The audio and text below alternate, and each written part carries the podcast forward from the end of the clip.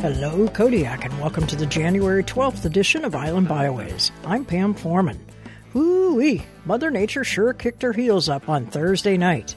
Combine the churned up seas with some extreme tides, and we'll have some excellent beachcombing opportunities over the next few days. Today and Saturday, the difference between the high and low tides here in Kodiak is around 12 to 13 feet.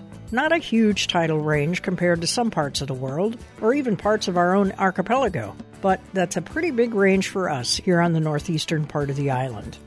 What difference does a big tidal range like that make? Well, the afternoon high tides will be really high this weekend, and you won't be able to access some of the beaches you normally do, or at least by the routes you normally do. And as that tide goes out, the landscape left behind will be changed, sometimes by subtle things like patterns in the sand or the gravel, and sometimes by dramatic changes like massive erosion of the shoreline.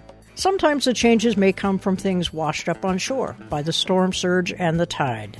Buskin Beach is a great place to observe all kinds of tidal and storm surge changes. The beach there can change drastically after a storm, and there almost always seems to be something interesting washed up on shore, whether it be a piece of driftwood or a piece of a dock from somewhere far away.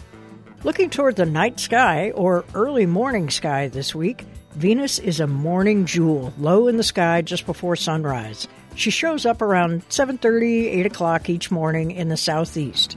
And at night, we have Jupiter, fairly high in the southern sky after sunset, and the constellation Orion hanging out a little closer to the eastern horizon. Eventually, they are joined by the bright star Sirius around 9 p.m. Enjoy!